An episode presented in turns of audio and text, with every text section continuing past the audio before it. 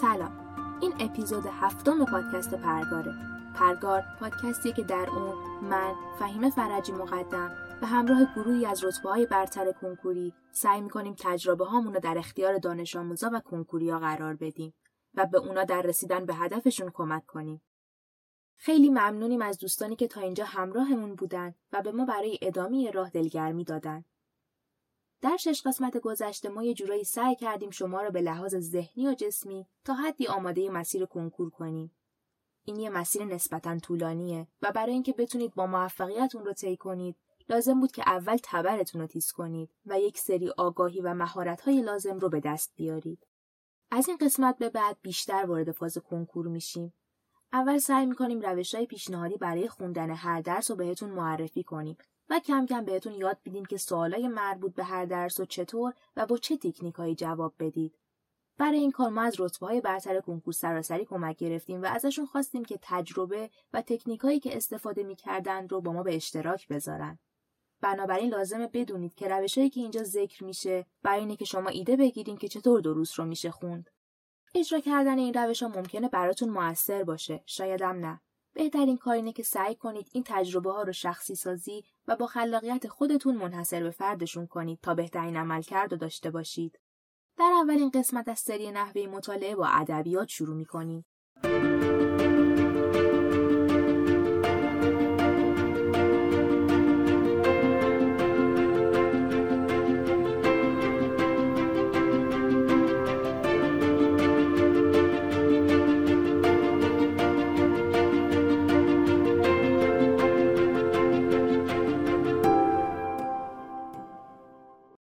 که می‌دونید ادبیات مهمترین درس عمومی شما محسوب میشه و در کنکور ضریب چهار داره. بنابراین متناسب با ارزشی که داره باید براش وقت بذارید. نکته ای که در مورد همه درسای عمومی وجود داره و بعدها هم دوباره بهش برمیگردیم اینه که به شدت وابسته به مروره. یعنی اگه شما مطالب رو هر بار چندان هم عمیق نخونید اما در خوندنشون تداوم داشته باشید به مراتب اثر بهتری می‌گیرید نسبت به زمانی که خیلی عمیق می‌خونید اما با تکرار و مرور کم. بنابراین اولین توصیه ما به شما اینه که هر شب زمانی رو هر چند کوتاه به مرور درسای عمومی از جمله ادبیات اختصاص بدید.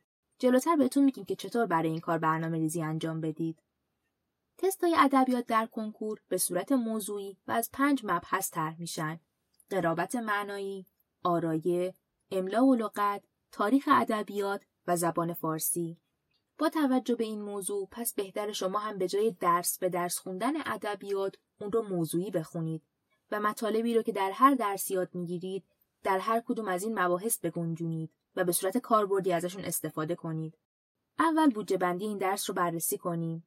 ادبیات در کنکور 25 تا از سوالات رو به خودش اختصاص میده که از این 25 تا سوال 9 تاشون مربوط به قرابت معنایی، پنج سوال از زبان فارسی، چهار سوال برای بخش آرایه، املا و لغت هر کدوم سه تا و تاریخ ادبیات یک سوال را به خودشون اختصاص میدن که البته این عددها می‌تونن کمی متغیر هم باشن. همونطور که می‌بینید قرابت معنایی 36 درصد سوالها رو در بر می‌گیره و بیشترین سهم رو داره. ما هم با همین مبحث شروع می‌کنیم. رایشترین نوع تستای قرابت معنایی به این صورته که سوال یه بیتی رو میده و به شما میگه که کدوم گزینه مفهوم نزدیک یا مخالف این بیت رو داره. پس اون چیزی که برای جواب دادن به تست های قرابت مهمه گرفتن مفهوم درست ابیاته. دقت کنید که ما به مفهوم اشاره می‌کنیم نه معنا. بذارین بحث رو بازتر کنیم. هر شعر یا متن می‌تونه در سه سطح بررسی بشه. موضوع، مفهوم و معنا. به این بیت دقت کنید. عشق چون آیت برد هوش دل فرزانه را. دزددانا می‌کشد اول چراغ خانه را. اگر بخوایم این بیت رو معنی کنیم احتمالا به این صورت معنی میشه. زمانی که عشق وارد دل انسان میشه عقل و هوش او از بین میره. درست مثل دزدی که برای ورود به خونی اول نور روشناییش رو خاموش می‌کنه. اما مفهوم این بیت رو میشه فقط در سه کلمه بیان کرد تقابل عشق و عقل. ممکنه اشعار کمی باشن که عینا همون معنا رو داشته باشن اما در ادبیات ابیاتی هستند که به همین مفهوم تقابل عشق و عقل اشاره می کنند مثل شود آسان ز عشق کاری چند که بود نزد عقل بس دشوار. موضوع یک قلمرو گسترده تریه یک موضوع می‌تونه چندین مفهوم رو در بر بگیره. مثلا در این دو بیتی که خونده شد موضوع عشق بود. اشعار دیگری هستن که موضوعشون عشقه اما می‌تونه مفهومشون تقابل عشق و عقل نباشه بلکه مثلا مفهوم عشق مادر به فرزند رو برسونه. مثل همون شعر معروف ایرج میرزا. آه دست پسرم یافت خراش آه پای پسرم خورد به سنگ. همونطور که دیدین قلمرو معنا زیادی محدود و قلمرو موضوع زیادی گسترده است. پس بهترین حالت برای طراحی سوالات قرابت استفاده از مفهوم ابیاته.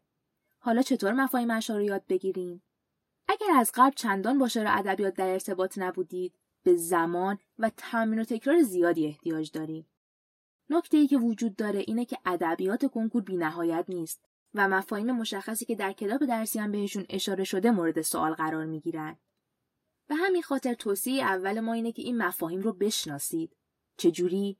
با زدن تست های کنکور سالهای اخیر. کاری که باید بکنید اینه.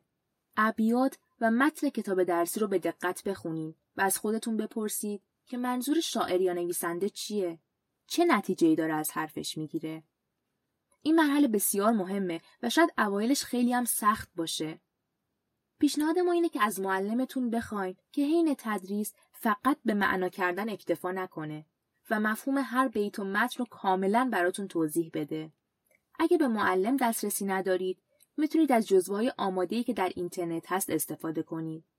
در این جزوه ابیاتی که در کنکورهای سالهای اخیر استفاده شدن، گردآوری و تحت مفاهیم مشترک طبقه بندی شدن. تعدادی از این جزوه ها رو در کانال تلگرامی پادکست قرار میدیم و این تشکر ویژم می‌کنیم از افرادی که زحمت این کار ارزشمند رو قبول کردن. مرحله بعدی اینه که شما به توضیحات معلم یا جزوه خیلی خوب دقت کنید و یه سرنخ پیدا کنید. یعنی ببینید کدوم کلمه یا عبارت بوده که با استفاده از اون تونستیم به مفهوم دسترسی پیدا کنیم. به این دوتا بیت دقت کنید. هر کسی را بهر کاری ساختن، میل آن را در دلش انداختن. هر کسی را سیرتی بنهادم، هر کسی را اصطلاحی دادم. در بیت اول کلمات کارومی و در بیت دوم کلمات سیرت و اصطلاح باعث میشن که ما راحتتر به نزدیکی مفهوم این ابیات یعنی دادن ویژگی ها متناسب با قابلیت و شایستگی انسان ها پی ببریم. پیدا کردن این ارتباطات برای بعضی از ابیات گاهی خیلی سخته اما با تمرین مداوم و داشتن ارتباط بیشتر با شعر شدنیه. پیشنهاد ما اینه که یکی از کتاب های تست قرابت معنای موجود در بازار رو تهیه کنید و هر شب حداقل یک صفحه تست بزنید. هر بار پاسخنامه رو به دقت بخونید و سعی کنید کلمات سرنخ رو پیدا کنید. شاید اول کار چندان از خودتون راضی نباشید اما بعد از یک ماه تفاوت رو به وضوح حس می کنید. از متن کتاب درسی هم قافل نشید. متون و اشعار رو به دقت بخونید و از خودتون بپرسید که اگر طراح بخواد از اینها سوال بده تحت چه مفهومی ازش استفاده می‌کنه و سعی کنید از دانستای قبلیتون هم استفاده کنید و یه ارتباط منطقی بینشون برقرار کنید. نکته کلیدی برای جواب دادن به سوالات قرابت اینه که اول از همه اشعار درست بخونید. یکی از موثرترین راهها برای این کار گوش دادن موسیقی سنتیه. نوابقی مثل استاد شجریان می‌تونن موسیقی اشعار رو درک کنن و طبعا اونا رو درست می‌خونن. پس گوش دادن موسیقی سنتی کمکمون میکن که یاد بگیریم شعر رو چطور بخونیم و درک کنیم.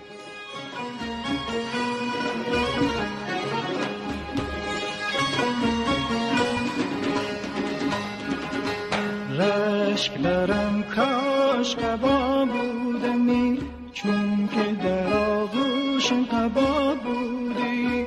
زهر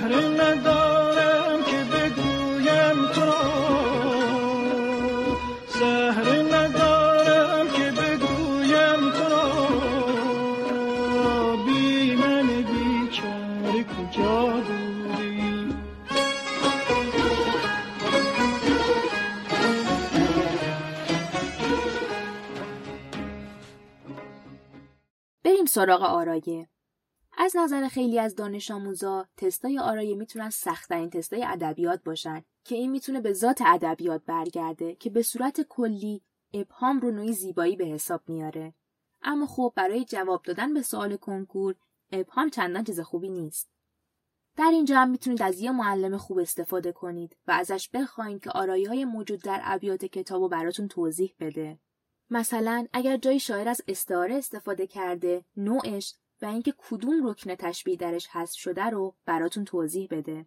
یا اگر جایی از آرای ایهام استفاده شده، تمامی معانی ممکن رو براتون روشن کنه. به این بیت دقت کنید. بی مهر رخت روز مرا نور نمانده است. و از عمر مرا جز شب دیجور نمانده است. در این بیت واژه مهر دو تا معنی داره که هر دو معنی قابل قبولن. یکی همون معنی که اول به ذهن خواننده می‌رسه یعنی مهر و محبت و دیگری معنایی که شاید نیاز به تحمل بیشتری داشته باشه. در اینجا مهر می‌تونه به معنای خورشید هم باشه و چون در بیت کلمات روز، نور و شب هم به کار رفته متوجه میشیم که این معنی هم درسته. در مرحله بعد برای اینکه بتونید از پس تستای آرای بر بیای اول از همه باید اونا رو به خوبی یاد بگیرید و بتونید اونا رو از هم تمایز بدید. ادبیات دبیرستان جمعا یه چیزی حدود 20 آرایه رو در بر می‌گیره. برای هر کدوم از این آرایی ها به نوبت بین 5 تا 7 روز وقت بذارید و تعریف اونا رو به خوبی یاد بگیرید. از هر کدوم تعدادی مثال به خاطر داشته باشید و به قدری ازشون تست حل کنید تا به یه تسلط نسبی برسید. یعنی مثلا از هر ده تست پنج تا رو درست حل کنید. کتابای کنکوری که در بازار هستن می‌تونن بهتون کمک کنن که ما در اپیزودهای بعد معرفیشون می‌کنیم. سعی کنید هر شب حداقل یه صفحه تست از اونها بزنید و پاسخنامه رو به دقت مطالعه کنید. و در نهایت به عنوان توصیه آخر پیشنهاد می‌کنیم که برای یاد گرفتن آرایه ها یه نگاهی به کتاب آرایه های ادبی رشته انسانی بندازید و مثال هایی که در اون بررسی شده رو با دقت بخونید. یه نکته رو یادتون باشه برخلاف قرابت معنایی که لازم بود به مفهوم توجه کنید برای آرایا باید بتونید شعر رو به خوبی و درستی معنا کنید. بنابراین دونستن معنای کلمات تأثیر مثبتی می‌تونه داشته باشه. همینطور این رو هم به خاطر بسپرین که بسیاری از ابیات به تنهایی نمی‌تونن معنا یا مفهوم درست رو برسونن و حتما باید با ابیات قبل یا بعدشون در نظر گرفته بشن. پس خیلی مهمه که برای هر بیت بر فضای فکری شاعر و کلمات و مفاهیمی که قبل یا بعد استفاده کرده مسلط باشین و این کار جز با تسلط بر متن کتاب درسی و مطالعه دقیق اون به دست نمیاد. تا اینجا در مورد قرابت آرایه صحبت کردیم. این دوتا مباحثی هستند که مسلط شدن بر اونها نسبتا وقتگیره و شاید لازم باشه یک سال وقت بذارید تا به تسلط کافی برسید. پس باید از همون ابتدا با جدیت این دو مبحث رو مطالعه کنید و نکته مهمتر این که در تست زدن هر روز تداوم داشته باشید. حالا بریم سراغ زبان فارسی که منظورمون بیشتر دستور زبان فارسیه. دستور زبان معمولا وقتی از روی کتاب درسی خونده میشه خیلی راحت به نظر می‌رسه. اما اکثر دانش آموزا نمی‌تونن به هر پنج تست در کنکور پاسخ درست بدن. دلایل مختلفی می‌تونه داشته باشه. ممکنه مفاهیم رو خوب یاد نگرفته باشن.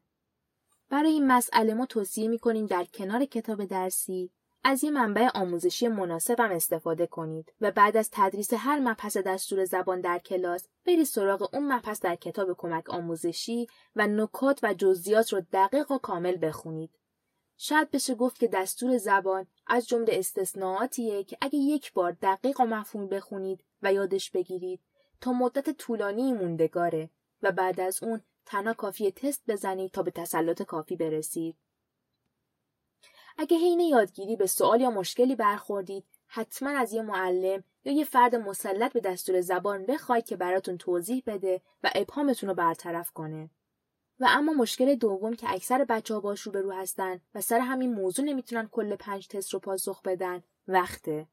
اکثر سوالات دستور زبان چندان سخت و نکتهدار نیستن چون واقعا هر چی که لازم بوده در کتاب درسی گفته شده. اما طراح سوال که نمی‌تونه لقمه آماده در اختیارتون بذاره. پس تا جایی که بتونه سوالات رو وقتگیر طرح می‌کنه. مثلا ممکنه گزینه ها رو چند موردی بده یا صورت سوال رو طولانی و ترسناک طراحی کنه. راه حل چیه؟ سرعت عمل و سرعت از تسلط کافی میاد. بنابراین شما باید تا زمان کنکور تعداد زیادی تست دستور زبان حل کرده باشید. پس نقشه راه اینجوری شد. اول خوب و عمیق یاد بگیرید. این مرحله یک بار کافیه و تکرار لازم نداره. و بعد تا می‌تونید تست بزنید. تأکید می‌کنم تست. روخونی و این حرفا نداریم. فایده تست و تمرین اینه که ترستون میریزه، سرعت عملتون میره بالا، با تنوع سوالات آشنا میشید و به مرور می‌تونید زمان خوندن متنا مثل یه طراح فکر کنید و نکات دستوری رو از اون متن بیرون بکشید. برای دستور زبان هم مثل دو مبحث قبلی سعی کنید هر شب حداقل یک صفحه تست بزنید و در انتها پاسخنامه رو به دقت مطالعه کنید. اگه هر شب براتون مقدور نیست، می‌تونید فاصله بیشتری بدید. ولی بهتره در هفته حداقل چهار بار مرور تستنی رو انجام بدیم. هفت تست باقی مونده رو مباحث املا، لغت و تاریخ ادبیات به خودشون اختصاص میدن. این مباحث به شدت حفظی هستند. اگه دقت کرده باشید تا اینجای کار تاکید زیادی بر با دقت خوندن متن کتاب درسی داشتیم. این با دقت خوندن به این معنی که به شکل نوشتن کلمات و عباراتی که در اون به کار رفتن توجه زیادی داشته باشین. به این خاطر که خیلی وقتا ما معنی کلمات و املای صحیح اونها رو زمانی درست متوجه میشیم که در کنار کلمات مترادف یا متضاد خودشون قرار می‌گیرن. پس برای املا و لغت متن کتاب درسی و واژگان رو به خوبی یاد بگیرید و در کنارش از یه منبع مناسب هم استفاده کنید که کلمات مشابه با املای متفاوت رو هم در خودش گنجونده و فرق بینشون رو توضیح داده. برای خوندن مبحث واژگان راههای مختلفی رو می‌تونید امتحان کنید. می‌تونید هر شب حدود نیم ساعت وقت بذارید و کلمات انتهایی کتاب درسی رو بخونید و از اطرافیانتون بخواین که ازتون بپرسن یا اینکه خودتون معانی واژگان رو بپوشونید و سعی کنید اونا رو به خاطر بیارید. کار دیگه ای که می‌تونید انجام بدید درست کردن flashcard و جعبه لایتنر هست. این روش به دلیل اینکه از سیستم پاداش و تنبیه استفاده می‌کنه بسیار اثرگذاره. نحوه ساخت و استفاده از جعبه لایتنر رو در کانال پادکست قرار میدیم. در مورد املا چالشی ترین سوالاتی که دانش آموزا باهاش مواجه میشن سوال از متون قدیمی و گاهی هم کلمات هم آواست. برای اینکه به خوبی از پس این تستا بر بیاید باید متون رو به دقت بخونید و معانی کلمات رو هم به خوبی بلد باشید. سعی کنید از حافظه تصویریتون موقع خوندن لغات استفاده کنید و در کنار یاد گرفتن معنای اونا شکل صحیح نوشتاریشون رو هم به خاطر بسپارین. یه راه پیشنهادی نوشتن کلمات با املای دشوار و یا کلمات هم آوا به همراه معنیشون در یه دفترچه و مرور اونهاست تا ملکه ذهنتون بشه. چند تا نکته تکمیلی اضافه کنیم به این بخش. اول از همه یادتون باشه که تمام معنی های یک لغت رو حفظ باشید. مثلا در کتاب فارسی سال دوازدهم برای کلمه اندیشه چهار معنی ذکر شده. هر چهار تا رو حتما باید به خاطر بسپرید. اشتباه اکثر بچه ها رو تکرار نکنید. تعداد زیادی از کنکوری ها هر سال فکر می‌کنن که خوندن لغت و املاکار یکی دو ماهه و این مبحث رو نگه میدارن برای ماهای آخر. این کار اشتباه محضه. سعی کنید از تابستون سال یازدهم خوندن این مبحث رو جدی بگیرید تا در ماهای آخر به تسلط کافی رسیده باشید و دغدغه املا و لغت اذیتتون نکنه. از این قسمت سعی کنید حداقل یک بار در هفته تست بزنید و هرچی به کنکور نزدیک میشید این تکرار رو بیشتر کنید. تاریخ ادبیات هم که دیگه خودتون می‌دونید. حفظیات محضه. طراح می‌تونه از هر نوع اطلاعاتی که در کتاب آورده به یه نحوی سوال بده. تاریخ حیات ملیت آثار نثر یا نظم بودن اثر و ویژگی های منحصر به فرد شاعر یا نویسنده. می‌تونید دفترچه رو به این موضوع اختصاص بدین و برای هر شخص یه چیزی شبیه نمودار یا جدول بکشید و جزئیات رو در اون بنویسید و هر بار مرور کنید. برای این مبحث هم می‌تونید مثل بخش املا و لغت از flashcard و جعبه لایتنر استفاده کنید یا اینکه از جزوه‌های آماده استفاده کنید که در اینترنت موجود هستند. یکی از بهترین این جزوه رو در کانال تلگرامی پادکست قرار میدیم و باز هم ممنونیم از دوستانی که این کار ارزشمند رو انجام دادن. خب اینم از این. متن این قسمت توسط فاطمه احمدی و به کمک علیرضا رضایی تهیه شده که هر دو ادبیات کنکور رو صد زدن و سعی کردن تمام تجربه هاشون رو منتقل کنن. امیدواریم شما هم بتونید از مطالبی که گفته شد نهایت استفاده رو ببرید و این اپیزود براتون مفید بوده باشه. اگه شما هم از روشی استفاده می‌کنید که براتون نتیجه بخش بوده خوشحال میشیم که با ما به اشتراک بذارین. راه های ارتباطی با ما رو هم فراموش نکنید. شما می‌تونید از طریق ایمیل، اینستاگرام، تلگرام و تمامی app های پادگیر مثل Apple Podcast، Google Podcast، Castbox و Podbean با ما در ارتباط باشین. بی منتظر شنیدن انتقادات، پیشنهادات و سوالات شما هستیم.